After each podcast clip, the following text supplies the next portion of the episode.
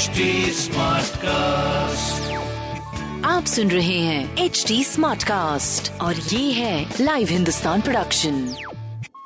नमस्कार, ये रही आज की सबसे बड़ी खबरें। दिल्ली में फिर खिलेगा कमल या चलेगी आपकी झाड़ू, आ जाएंगे MCD चुनाव के नतीजे। दिल्ली में नगर निगम चुनाव के मतों की गिनती की तैयारियां पूरी कर ली गई हैं। बुधवार को होने वाली मतगणना के लिए 42 केंद्र बनाए गए हैं। अधिकारियों ने बताया कि कड़ी सुरक्षा के बीच आज मतगणना सुबह 8 बजे शुरू होगी। दिल्ली में 4 दिसंबर को हुए चुनाव में 50.48% मतदान दर्ज किया गया था। दिल्ली नगर निगम (MCD) में 250 वार्ड हैं और इस चुनाव में 1349 उम्मीदवार मैदान में हैं। नगर निगम चुनाव में आम आदमी पार्टी, आप, भाजपा और कांग्रेस के बीच त्रिकोणीय मुकाबला देखा गया।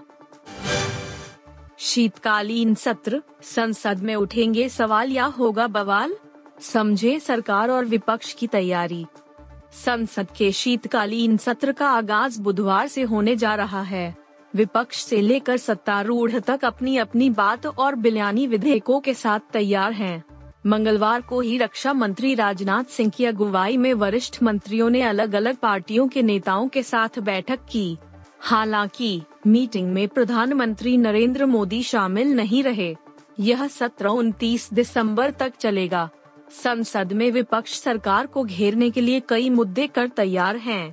इस दौरान उनकी तरफ से 16 नए बिल विचार और पास होने के लिए लाए जाएंगे।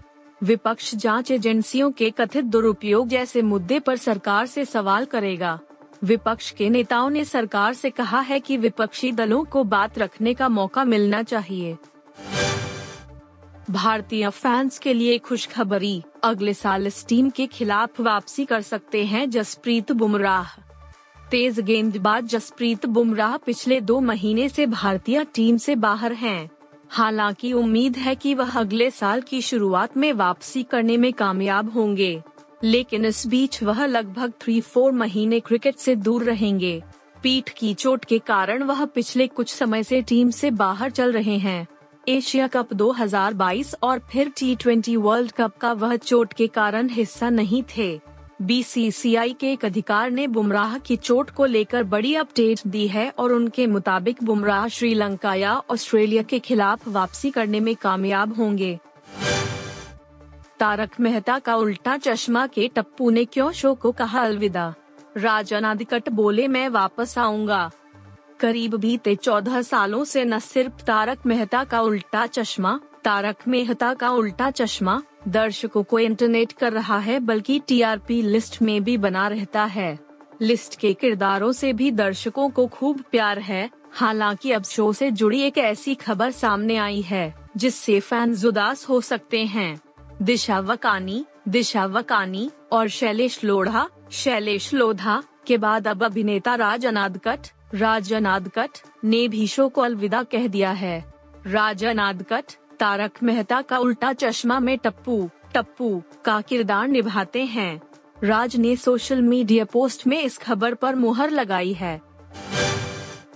वायरल हो रही जमीन पर बैठे नरेंद्र मोदी की 27 साल पुरानी तस्वीर, पढ़ें इसकी पूरी कहानी।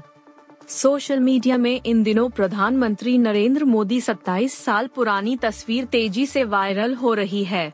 यह तस्वीर गुजरात के पूर्व मुख्यमंत्री केशुभाई पटेल के शपथ ग्रहण कार्यक्रम 1995 की बताई जा रही है।